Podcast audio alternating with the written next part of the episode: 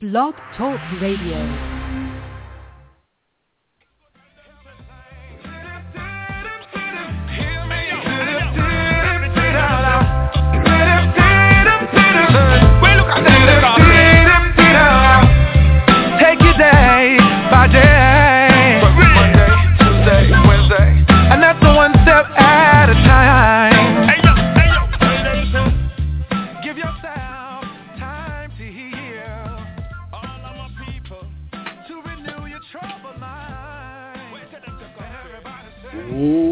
Welcome.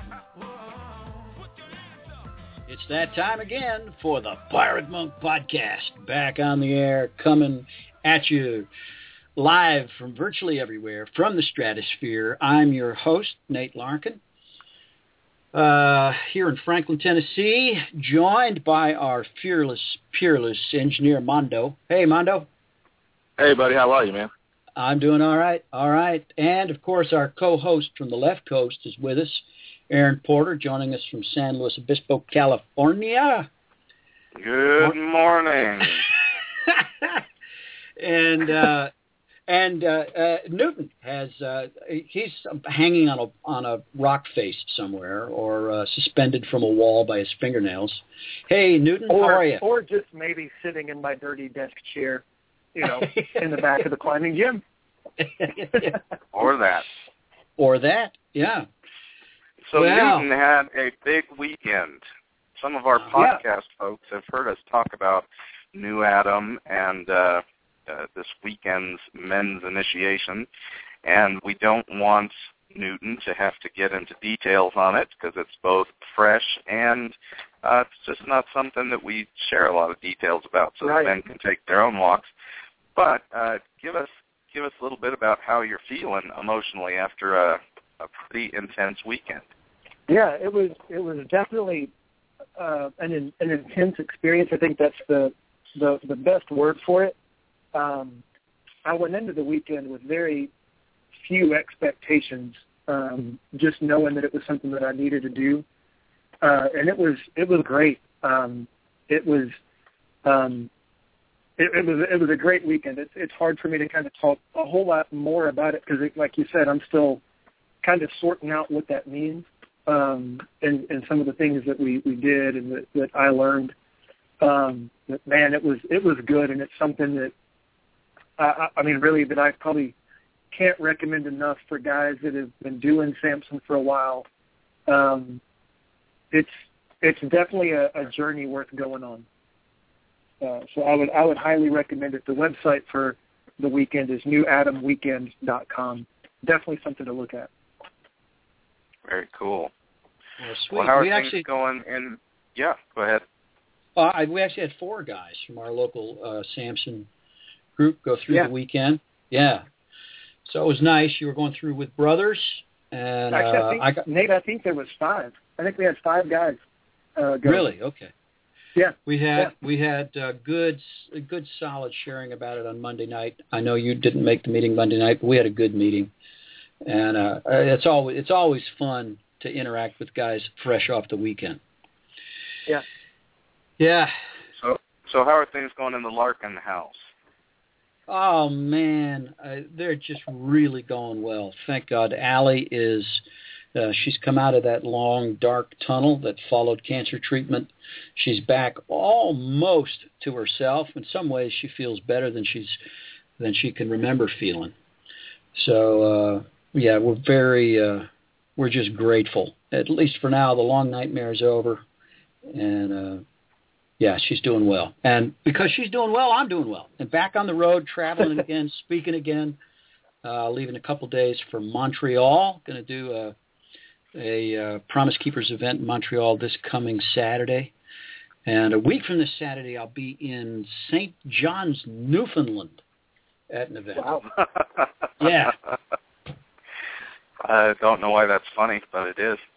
yeah, it's a long way. You know, my uh, my original plan was to drive because the events are uh, a week apart. Uh, to drive from Montreal to Newfoundland. You know, they're in the same country, and you know they're So, uh, but when I told the uh, executive director of Promise Keepers Canada what my plans were. He wanted to know when my plane was getting into Newfoundland, and I, I sent him a note and said I'm driving. He wrote back and said, "Okay, geography lesson for the American." Uh, uh, one, Newfoundland is an island. Uh, there is uh, there is a ferry there is a ferry that will take you there. It's a 16-hour trip across the Gulf of St. Lawrence uh, if the ferry is running, which the first week in November it only runs about half the time. So uh, so I'll be flying into Newfoundland and looking forward to it. I hear great things about it. I'm I'm glad you said that because I thought my geography was off when you said you were driving there. uh, it's good to know that the uh, the overeducated seminarian is that Yeah. geography. yeah. yeah, yeah, yeah, yeah, yeah, yeah, yeah. What's what what's So- new out there in San Luis, uh, Aaron? Oh, we're just uh we're just trying to help some of our close brothers that are having some hard times. A lot of hard stuff with kids recently, and uh Mhm.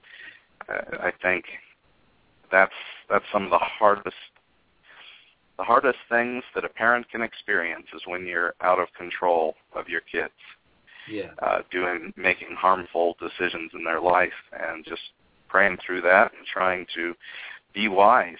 So that's we've we've been fully engaged in that battle. yeah, yeah, yeah, So it's been intense. Been an intense week. yeah. Mondo, you guys settled into the new place? Oh, well, things are good here, man. Uh, I kind of got like a little dual world going on. Um, everything here in Franklin uh, is peachy. You know, everything is good. Um, and uh, but, but it seems like every time I pick the phone up, uh, it is a 180 experience. Um, there's a lot of Mhm. weight, uh, a lot of weight that I'm being, uh, I guess, asked or encouraged to carry uh, through some buddies as well as some family up in Michigan. And uh, I, I, I kind of, you know, get the chills when my phone rings. You know, uh, Yeah, so this it's, it's kind of weird, man. I mean, it's like everything's cool in, in my family, my world, and over here. But then when I pick the phone up, it's just gloom and doom. And uh, can you do this? Can you do that? We need your help with this. And you know, and of course, I want to help and be a part and do what I can. But it's really it's really difficult to try to carry the the worries of the world or the worries of your family, uh, especially extended family, people who aren't in your everyday life. It's just it's kind of challenging, man. So. yeah. But uh so yeah, that's that's kind of what's happening. Got a little bit of the Larkin world going on, but also got some uh some Aaron Porter world going on on the phone. so, Fair enough. Well, Nate, we have two really important and deep letters that we need to get to today. Should we take a break and come back Yeah, to those I two want- letters? Get to them quickly because we also have got a world-class guest. Uh, our listeners are going to absolutely love this conversation. It's coming up with Mark Whitacre. But first, yeah, let's let's open the mailbag. All right, we will be right back on the Pirate Monk Radio Show.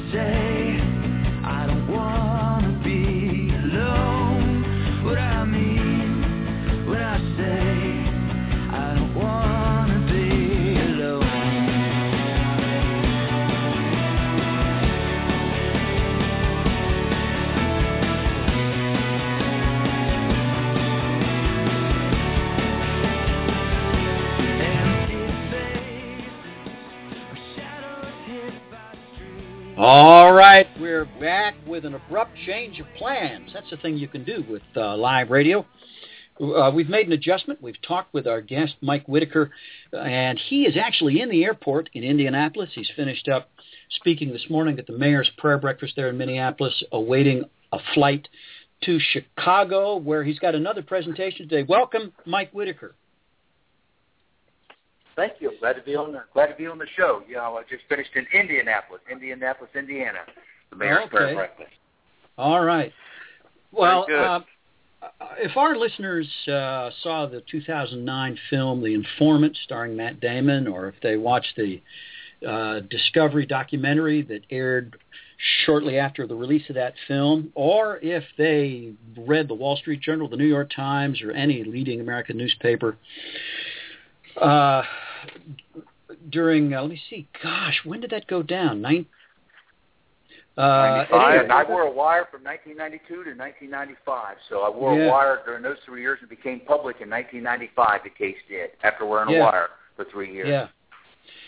Uh, our guest was the well, was a a whistleblower in a very very high profile and uh, until I uh, and really unprecedented uh, Justice Department case, a price fixing case where he was uh, an informant and a witness uh, for the Justice Department. Um, and uh, I, I'll tell you what, it's a fascinating story, and I, I know you're pressed for time, Mark, but I wonder if you can tell us. You were a young man when this whole thing got going. You were in your early 30s, but very much a rising star. You were the number four man in one of the largest corporations in the in the country. Uh, how did you get there, and what was it like being in that position? Well, I was 32 when I'm 56 years old now, by the way. But when I joined ADM, Archer Daniels Midland, which at that time they were the 56th largest company on the Fortune 500 and the 90th largest company in the world. Today they're the number 27th largest company in America. So they're about a 100-year-old company, one of the first companies on the New York Stock Exchange. I joined them in 1989, and I joined them as I was already executive of another Fortune 500 company for seven years before that. In ADM, uh, at that time, I was all about greed and power, and was a young man that did not have God in my life, so it was just all about how fast I could move up the corporate ladder. I had an Ivy League PhD in uh, biochemistry from Cornell at that time, and and the ADM hired me as the divisional president, number four. We had a chairman, a vice chairman, a president of the company, and then me. I was divisional president and corporate vice president of the company. 32 years old, and my base salary at the time was 350,000. But most of our compensation was stock options and bonuses, and it equated about three million dollars a year the seven years that I was I was employed there. And I had my own corporate jet. The top executives got access to the seven top executives have access to jets, so I had access to a Falcon 50 anytime I wanted to, and lived in a mansion with an eight-car garage and had it filled with eight cars. And boy, I felt like I was a rock star. Yeah. And I, I really, my own success became my failure because I really focused on compensation, money, and power. Mm. Yeah, yeah. Now, uh, you discovered while you were there that uh, the company was engaged in some practices that uh, are generally regarded as unethical. They'd gotten together with, with their competitors, right, to to fix the price of uh, of a high demand commodity. Tell us about that. Yeah, matter of fact, not only was it uh, unethical, the price fixing scheme where we formed an international cartel is actually illegal and Yeah. probably one of the biggest, you know, white collar frauds that one can be involved with. And the company brought me into it after about three years with the company. I would have been about 35 years old then, and it was proven in court that it was going on for over a decade, a decade even before I even joined the company. And they kind of brought me into that part of the training because our CEO was 75 years old, our president was 69, and they kind of started bringing me into some of the things uh, uh, that they, they where they earned extra income in the company for the earnings for the company, and we were already a 70 billion dollar company, and it didn't make sense to be involved with illegal activity. But it's it's proof that greed with greed it's never enough because we were Yeah. already a very very successful company without doing that. And the theft and the price fixing added up to an extra billion dollars a year, one billion. But like I said, we were already a 70 billion dollar company, Yeah, so yeah, it was yeah. a small fraction. So it made no sense, but they brought me into it. I was learning. Uh, they wanted me to learn learn the ADM ways, And after about seven months, it was weighing heavily on me. I've been with my wife since she was in seventh grade, and I was in eighth grade when we first met, and we were high school sweethearts. And she could tell something was weighing heavily on me on November 5th, 1992, after I was involved with this crime for seven months. She she set me down and, and really had me uh, talk what was on my mind, and I shared it with her. And within an hour from the time I, I told her, she made me she forced me to turn myself into the FBI. She said I had to turn myself in. If I didn't, she would. And wow. it's amazing. A case that was going on for 10 years, over 100 executives know about it and knew about it, and it took a stay-at-home mom raising three young children who blow the whistle on one of the largest white-collar crimes in U.S. history. Wow. So listen wow. up, stay-at-home so moms. Because of my wife. Power. Because it was my wife that turned myself in. Yeah, yeah. We were yeah. stealing from all the consumers. Our food additives at the company are utilized and consumed by, like our products would be in Coca-Cola, Pepsi, Kellogg's, Kraft. When I say our products, that's the, the products that the company I was involved with then, ADM. But mm-hmm. the ADM products would have been in most of the foods that people put in their grocery cart every day. And we were yeah. basically stealing from consumers. Yeah, yeah. By by uh, artificially uh, inflating the price of this standard food yeah, additive. with our competitors, the international cartel, getting together with our competitors. Yeah, yeah, so, yeah. So after all this, uh, after you finish those three years of, of that work with the FBI, what? Uh, give us the quick. What happened with your life after that? Because that's probably well, where a lot of people don't know. Well, you know, before we get there, I want to hear about what what was it like to work for the FBI, and what was it like to be undercover? You were running then, by necessity, a double life. How what was that like? Yeah, I would meet uh, four FBI agents at six o'clock in the morning every morning for three years. It, it's the longest duration of any. I was their keynote speaker at the Quantico FBI Academy last year, and I've done seven events for the FBI in the last two and a half years. And it was the longest duration of anybody wear a wire in U.S. history. No one's ever wore a wire every day for three years. I'd meet with them at 6 o'clock in the morning. They'd shave my chest, hook the microphones to my chest. I had three different tape recorders, one on my body, one on a note in a notebook, and one in a in a briefcase. And I wore those three wires every day for three years, taping my coworkers, my supervisors, and some cases my friends. And it was a very stressful life. And the FBI would tell me as they were wiring me up, they said, "Look, if these guys find out you're wearing a wire, they will kill you." I mean, they they let me know I was in danger each and every day. Yeah. So it was a very stressful life. Yeah, yeah. Now your wife knew what was going on. Did your kids know what was going on?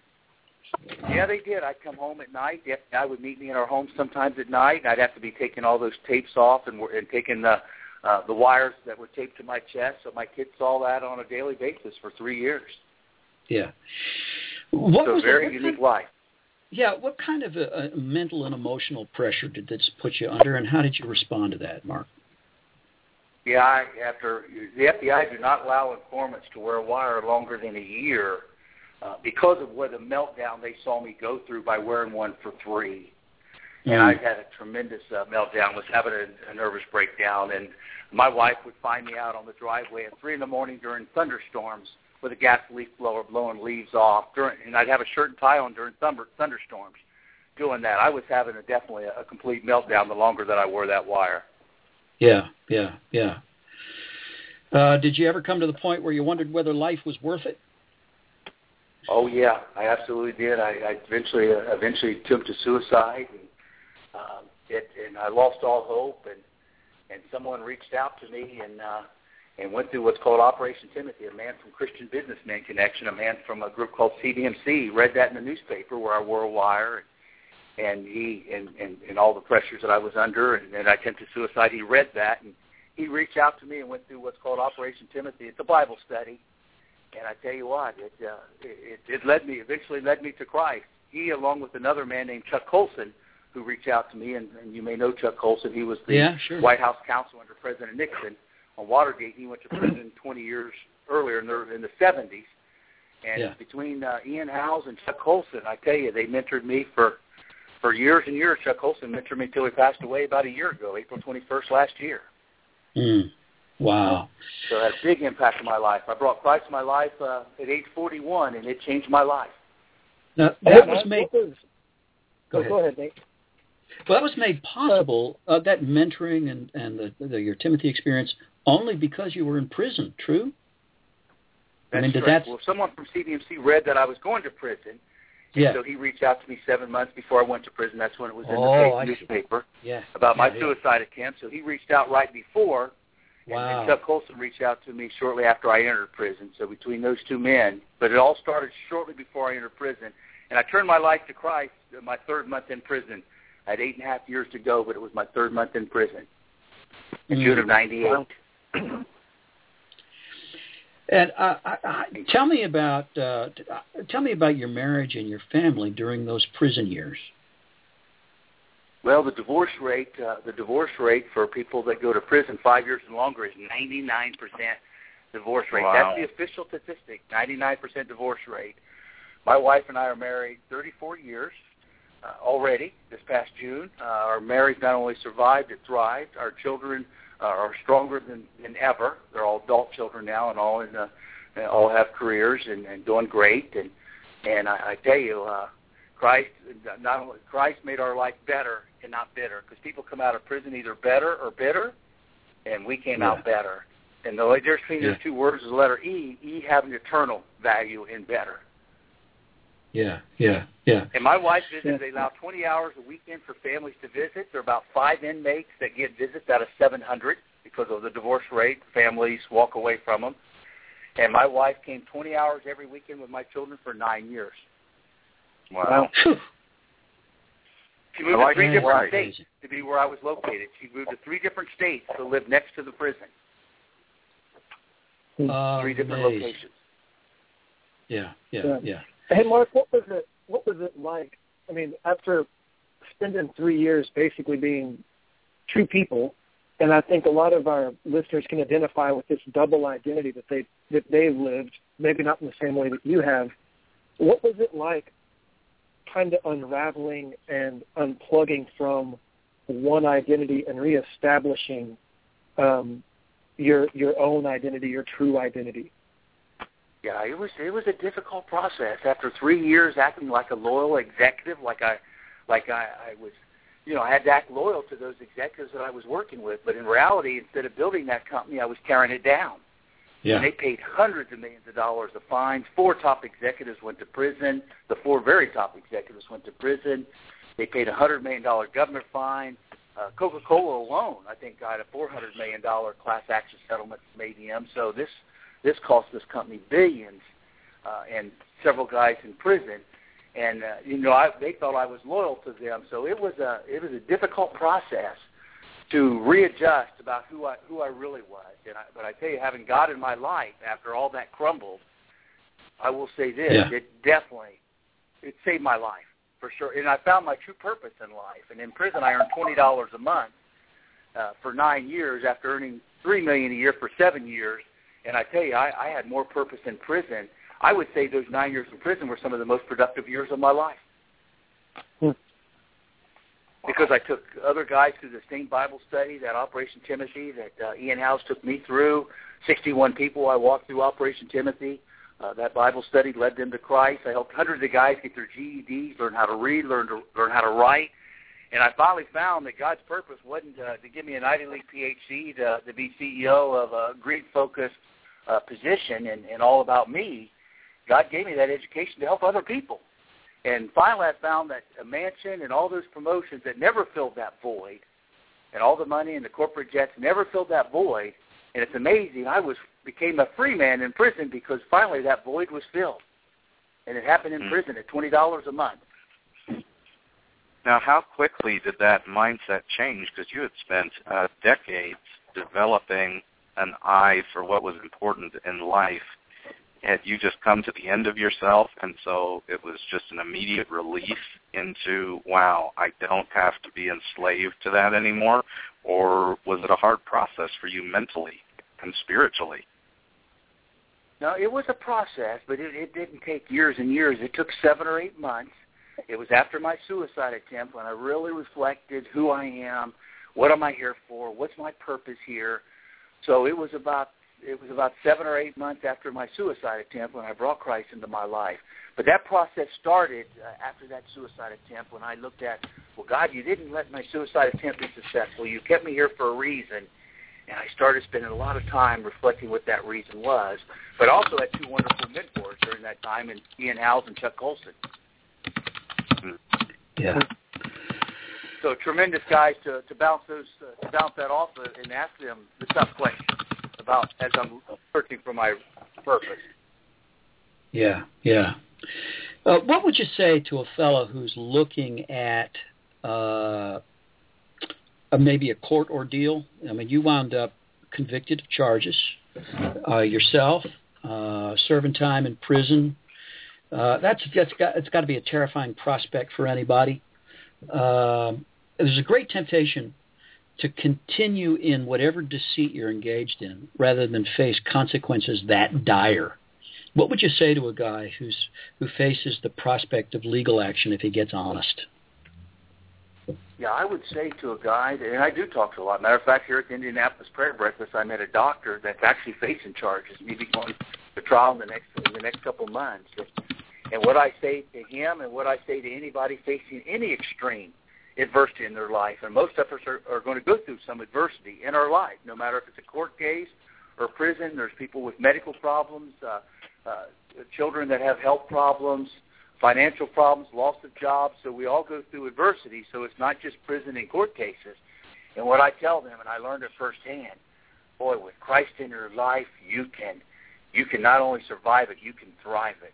I felt like I was blessed with my adversity. I only learned who God is, and I really only learned about myself what my true purpose was with the adversity. I mean, God will take yeah. uh, God will take a mess and turn it into a message, and He's done that, and take a yeah. test and turn it into a testimony, and He's done that yeah. with me. I, I mean, I think the adversity becomes a blessing, but you've really got to have God in it with you to do yeah. that. Yeah, yeah. Well, um, yeah, just describe life for us today, will you? Uh, your home life with Ginger and what your professional ministry life looks like.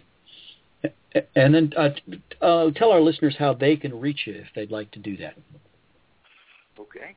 Uh, my life today is I'm 56 years old. I'm uh, see the amazing thing is 20. One of the things I prayed about when I was in prison would I be employable again to be productive for my family again. I worried about that because I was going to come out a convicted felon even uh, even with the education I had, I felt like the, the convicted felon, being a convicted felon would make that very difficult. And I was hired yeah. back in my industry in a biotechnology company 24 hours after I got out of prison. I've been there seven years now, and I was promoted to COO and president, the number two executive three years ago. Um, so I mean, I've been employed right wow. in my own field and, and actually promoted in my own field. But it's such a different life. It's not about uh, it's about serving others, and that's why I like cancer research because that is serving others. But when I really look where yeah. I spend most of my time, it's things like the mayor's prayer breakfasts and where I'm heading now to Chicago to speak at the Loyola Law School. And next week, uh, St. Cloud, Minnesota, near St. Paul, speaking at their prayer breakfast. My wife often travels with me. She's actually with me now, and she gets involved with the Q&A. My wife, Ginger, of those events.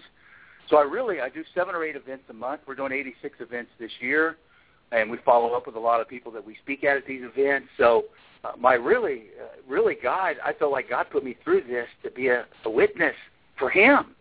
So yeah. that's where we spend most of our time is in ministry. We help couples uh, get ready for their spouse to go to prison. We help couples that are getting out of prison. And it's just a, I learned in prison by serving others is the only thing that filled that void. And then when I got released seven years ago, we kept that up, and that's what we do. Uh, we serve mm-hmm. others, and that's what uh, that, that's what God intends us to do. Yeah, yeah. For all wow, of us. it. That's for all different. of it. Let me let me ask you before you uh, give some contact ways for people to get blessed by this. Um, obviously, having your life portrayed in a major Hollywood feature uh, causes a lot of people to have opinions about your story. That they think they understand it, they think they get it. Where if it was just a story in a paper or a magazine, it wouldn't have touched nearly as many people. So how has that affected your life and ministry, having your story put out there in that way? Well, the the story was a Hollywood uh, version of the story, so it ended with me in prison. So it don't it ends in 1998, so it doesn't have anything about redemption and second chances and what God's done in my life since that date, because it ended. It was really a crime drama that just focused on those three years of undercover and then the four top executives going to prison. So it doesn't have you know, it doesn't really, it doesn't have, mm-hmm. it doesn't have the redemption that's occurred in my life, and it doesn't have anything about the relationship yeah. I have with God in my life. So it is a Hollywood version. But I will say this: I feel strongly that all these events that we do, and we do seven or eight a month, as I mentioned, none of those would happen without that movie. So God bless that movie. That was very painful because it was the darkest years of my life. Those three years mm-hmm. that were in a wire. But God blessed that story to be to be a platform to go out where people are wondering, well, what's happened the last 20 years? What's happened since mm-hmm. then? So God blessed uh, God blessed us that as a platform to tell the rest of the story, where we're able to tell what God's done in our lives. So it's been a blessing. Yeah, it's been a blessing. As painful as it was, it was been a blessing. Yeah, yeah. And uh, they can see that on markwhitacre.com. Uh, there, there's a trailer of the movie, and also the Discovery Channel documentary, which was a very accurate 2010 Discovery Channel documentary with the real FBI agents, my wife and I. That's on markwhitacre.com. And then on the right-hand tab, it says contact, and it has my email address. Uh, uh, has my email address on there where they can contact me right on my website on www.markwhitacre.com with Whitacre, W-H-I-T-A-C-R-E, like acre of land, W-H-I-T-A-C-R-E, markwhitacre.com. All right. Okay. Well, Terrific. Well, Thank we, so much for uh, joining us, Mark. Go yeah. ahead, Aaron. Well, I was just going to say. No, I really thanks. enjoyed this. I appreciated the opportunity. Yeah. I think our folks are are going to hopefully be thinking about some of the people who are going through some of those prison relationships and facing consequences uh, to go in a new direction. I mean, that's. Mm. I'm hoping they're inspired by that. I'm hoping there's some wives that are being inspired that they can that they can do such amazing ministry for their husbands as they make those decisions. What a powerful thing. Yeah. And Chuck Colson, he look what he did. You know, he went to prison. He passed away a year ago at age 80, but he went to prison 40 years earlier. And boy, he did amazing. He did a lot more amazing. God had him do a lot more amazing things in serving others than he ever did being a White House counsel in the White House. Yeah, the last yeah, 40 yeah. years, he he blessed a lot. He blessed millions of people's lives, including Yeah. me. Yeah, yeah, yeah, yeah. That's uh, Good example. what. A, yeah, yeah. What a wonderful message. Well, Lord bless you, Mark. We'll let you get to your plane, get back to your wife. Thank you so much for joining us, and uh, uh, we trust God's going to use you right there at Loyola later on in the day. Well, thank you very much, and God bless you guys. Appreciate the opportunity to be on the show. Okay, Thank we'll talk. We'll talk to you later. Thanks, man. Bye. Bye bye. Thanks, Mark. Well, we will be right back with uh, some more on the Pirate Monk radio program.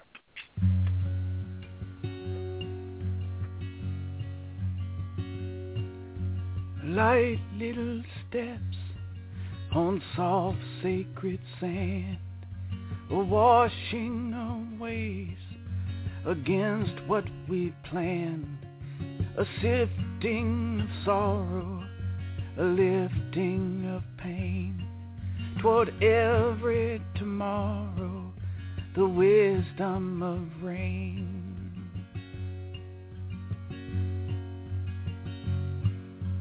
Caught in the onslaught, the pleasure appears. On looks the one who treasures our tears. A magical moment, a mystery made plain. To find in each other the wisdom of rain. Let it fall and roll down your face. Let it fall like the lavishing of grace in your arms. Every sadness refrains, surprised by the wisdom of rain.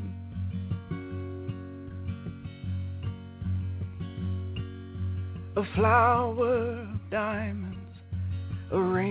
of white gold, a promise for life until we are old. Help for the strife and strength when we strain to seek in the present the wisdom of rain. Let it fall. Well, we are back. That was uh, what a story. What what a story! And I love how his wife was uh, so much the hero from the beginning of the wiretapping through time in prison. That is that is one of my favorite parts of the story. What did you guys think?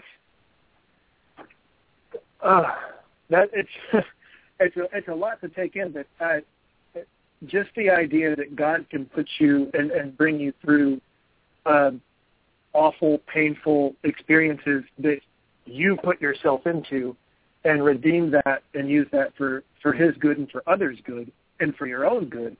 Um, that's that's what I kept hearing as, as Mark was sharing his story. A mess to a message, a test to a testimony. Who knew there were so Yeah. many ways to say it? well, we've got some letters. Newton, uh, why don't you read us the first one and let's get into it because these are some uh, weighty things some guys are going Yeah. through. Yeah. Uh, so this one starts, hey guys, I just recently stumbled upon the Pirate Monk podcast, and it's totally touching my life. I first heard Nate's story when Bethel Church in Redding played his I Am Second video during a series they had called Moral Revolution. I was absolutely shocked and relieved with his story. Here's the deal. I'm going to cut to the chase. Every, ever since I was around 15, I've been into transgender or she-male porn. I've never actually acted out on it or even met a transgender person. However, it was like once I saw it for the first time, it struck a chord so deep in me, there's nothing I can do to keep from getting sucked in. I used to be addicted to drugs and an atheist, and God powerfully delivered me from that. I'm now an ordained pastor. I've been married for two years, and this is where the situation gets super sticky. My wife told me if I was ever caught looking at porn at all of any kind, she would divorce me. No second chances, no questions asked. Just sign the papers. I feel like a caged animal and a freak.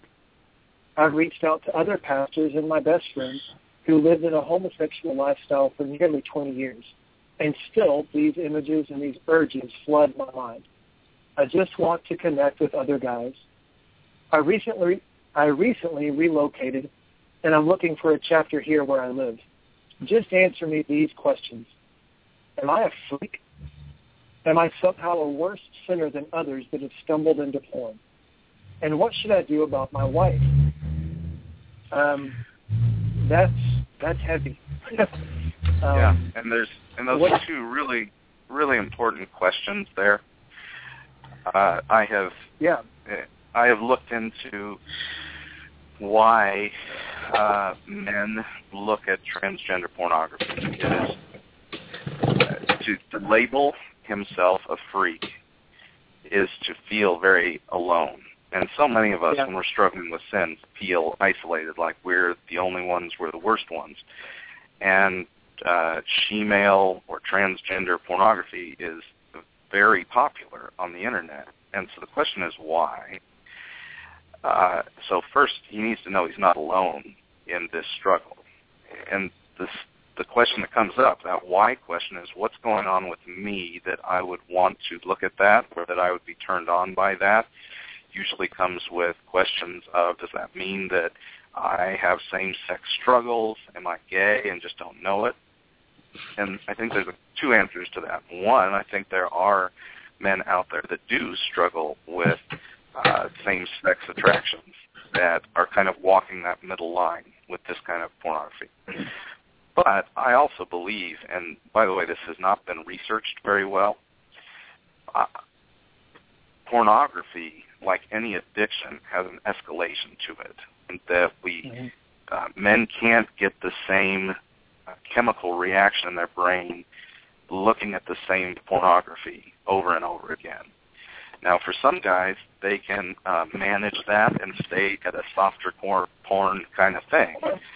But for other guys, uh, when they when they're feeling that depletion, they start exploring different. It might be more aggressive. It might be more fetish focused, and they don't even know why they're doing it. In fact, they in real life might not ever think that was interesting or attractive, or that they would want to participate in what they're looking at and yet they're drawn to more and more extreme kinds of pornography.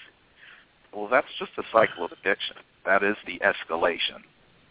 And I think we need to understand that in our own brains, especially when we start getting drawn into a darker place. We need to understand that there are some hooks being set in our flesh. And I feel so bad for this man that this began uh, so young for him. That is so hard for a 15-year-old to be exposed to those things. That's not the way it's supposed to be. Our young men aren't supposed to be exposed to all these manners of uh, explicit sexual activity. So, uh, no, I don't think he is a freak. I think he is struggling with a cycle of addiction that has to be faced uh, very realistically. And this really leads to the problem with his wife, that she is not a safe person for his struggle. Mm-hmm. And there is nothing worse than when a man is getting pushed further into isolation because his his life mate, his partner that God has given him, has declared they are unsafe for him to be broken. So I think they mm-hmm. need to have a pretty serious sit down, and I think it's great if he is not in the middle of acting out because it's not a confession of acting out. It's saying you made this statement when we got married, and we need to do something about it. Right. I can't I can't live under bondage and find freedom at the same time. Yeah. I need to know that your love is bigger than mm. my brokenness.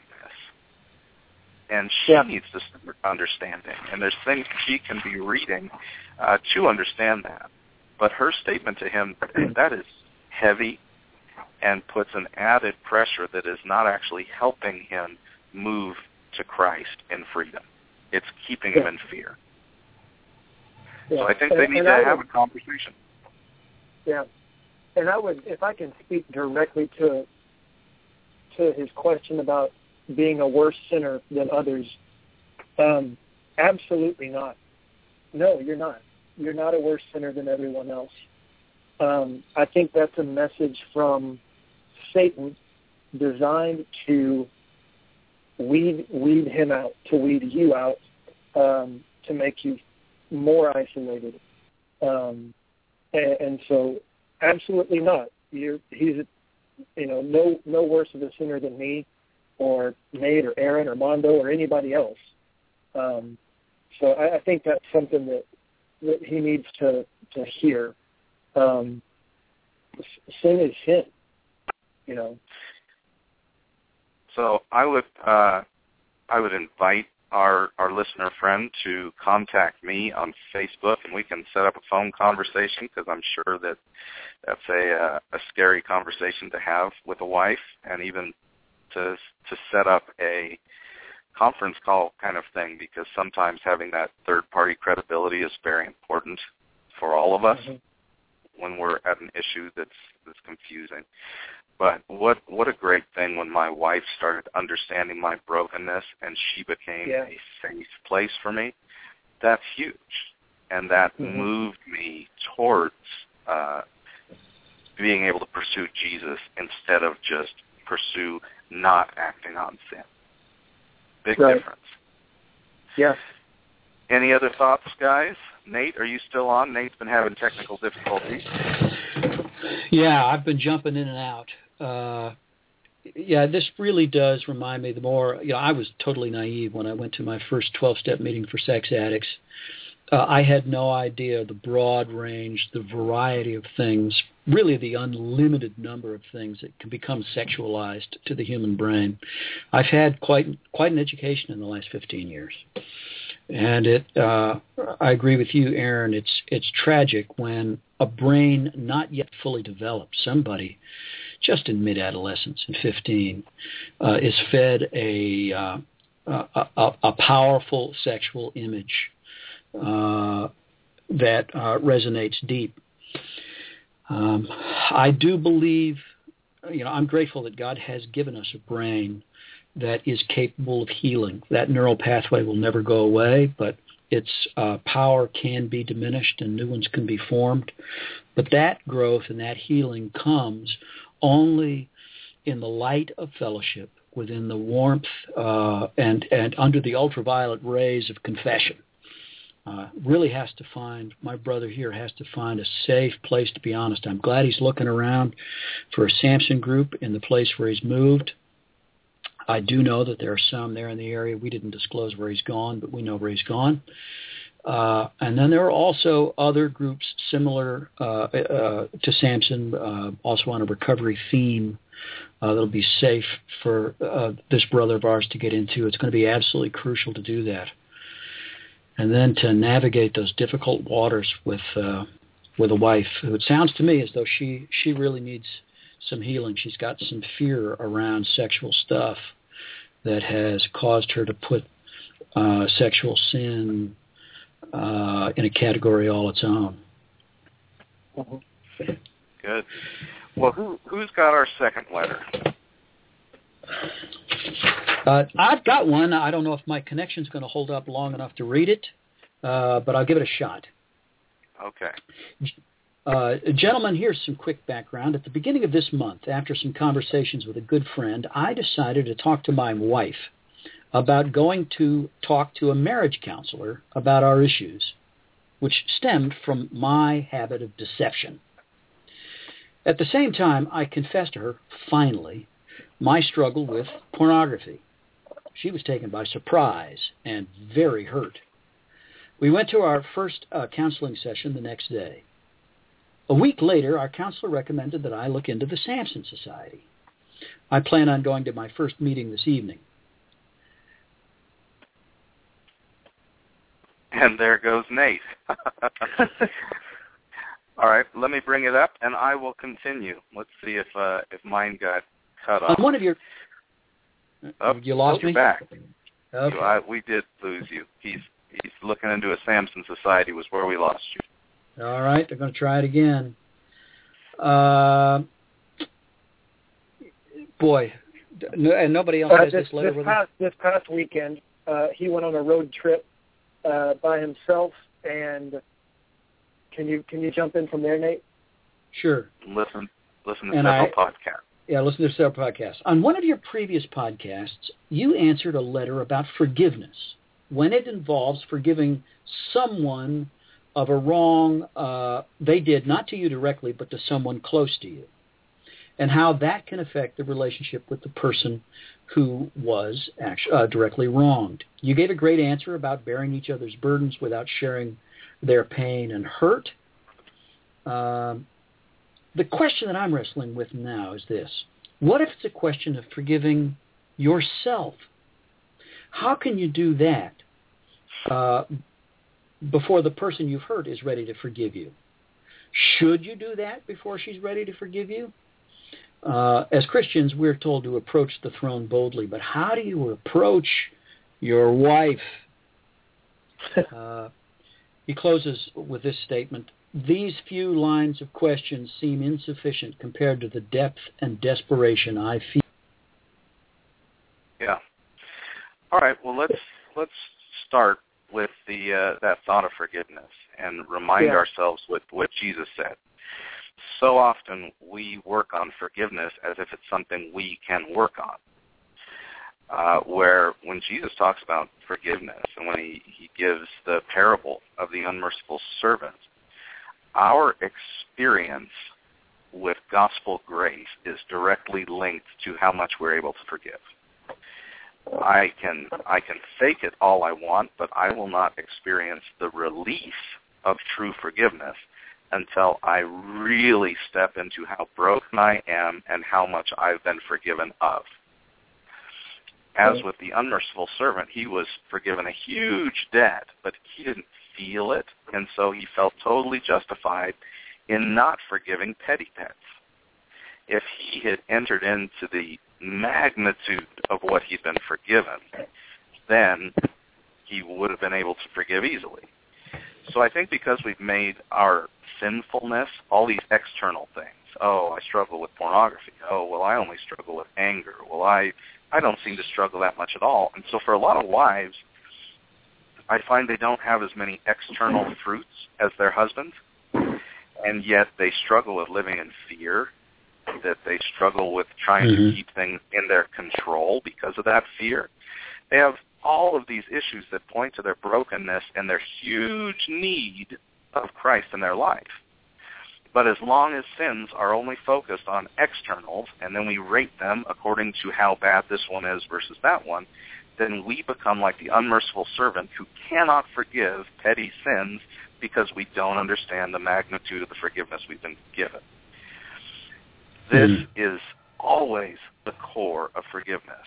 That it's not simply a matter of working on the relationship with the other person, it's working on my relationship with Christ and the true depth and cost of the forgiveness of my fallen self. Then we get to him, and the answer is the exact same. How do I forgive myself? It's the exact same issue that I need to understand the current value of the blood of Christ. Over and over, we are saved through faith in the blood of Christ. The blood of Christ cleanses us from all sins. The sprinkling of the blood cleanses our conscience. The Bible is so clear that we have an up-to-date value of a real, tangible uh, forgiveness economy in God's kingdom. And it's always the blood of Christ. And as I come to that, I can start to say, for me to continue condemning myself is to devalue Christ's blood and his work. His question yeah. is fair as to well, should I, can I, is it appropriate that I forgive myself when I haven't yet been forgiven by somebody else? And the answer is, of course you must. Because to live under condemnation of anything or anybody is to remove yourself from your gospel story. Because there is therefore no condemnation for those that are in Christ. So if somebody else hasn't yet experienced the true depth of forgiveness, and they can't yet give it, mm. that cannot be the reason for us to enter into a Christless life. It is through seeing his hope, through seeing a joy that comes through true forgiveness, that hopefully his wife will start to see what she needs to see. Uh, that that is an absolute must. He, that's his work, and his wife's work is her work, and yeah. he can't manipulate it by holding himself to a standard that is without Christ. Yeah.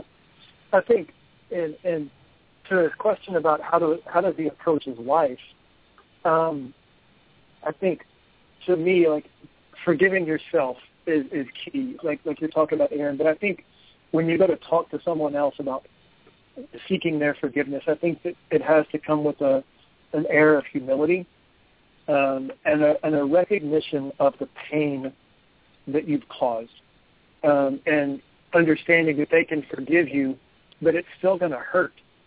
Um, you know what you've done is still going to hurt, and it's it'll it'll take time. Um, whether she's forgiven him or not, that wound will take time and take work on her part and and possibly his part to heal. Um, yeah. So I, I think that's that's key. Like boldly asking for forgiveness from your wife is a little bit different than boldly asking for forgiveness from God. Um, so I would I would encourage him when he's there um, to to do so with humility and be prepared for her to to forgive him, but still be very hurt and very angry. Uh, I think I think that's I guess that would be my advice. Often too, we need to know that uh, a next step as as he enters into God's grace and even as he allows his wife for her process, because that's that's important to say. Okay, I might be farther down this road, and it's taken her more time, and to be very gracious with that process. Uh, yeah. I find a lot of folks start to get resentful of the person who just won't get to that place of forgiving, and anger starts to develop because they're saying, "I've dealt with this, and now you just." keep holding it over me. So to love your wife like Christ loves the church is to sacrifice yourself, to be ready for a hard journey, to be ready for a long journey. And we pray that she gets to Christ sooner rather than later in this, and that it's not just about the external fruits of sinfulness, but you just keep loving and loving sacrificially because you're walking in the power of the forgiveness you've received. And that's one of the biggest reasons for you to pursue, yes, I am forgiven. I can forgive myself because Christ has forgiven me. And now you walk in that amazing power as your wife goes on her journey, which might be hard for you. Any other thoughts for our brother? I think you said it pretty well, and I don't know that Nate is online to be able to say anything. well, we love getting your letters, and these are, uh, boy, I always feel honored when guys are sharing these hard things because this is where the rubber meets Yeah. the road. yeah, So what what an honor to get to be a part of your journeys. So keep sending in your letters. I think your letters uh, touch a lot of hearts because you are not the only ones dealing with this.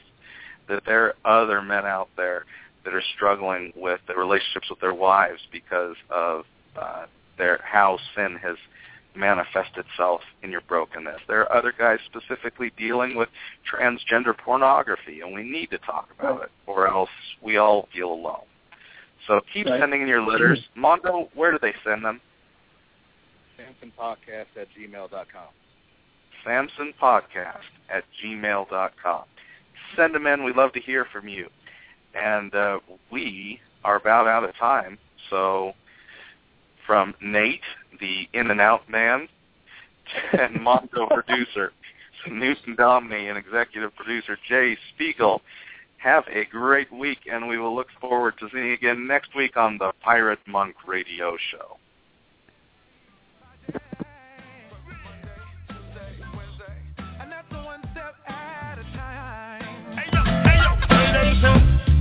Give yourself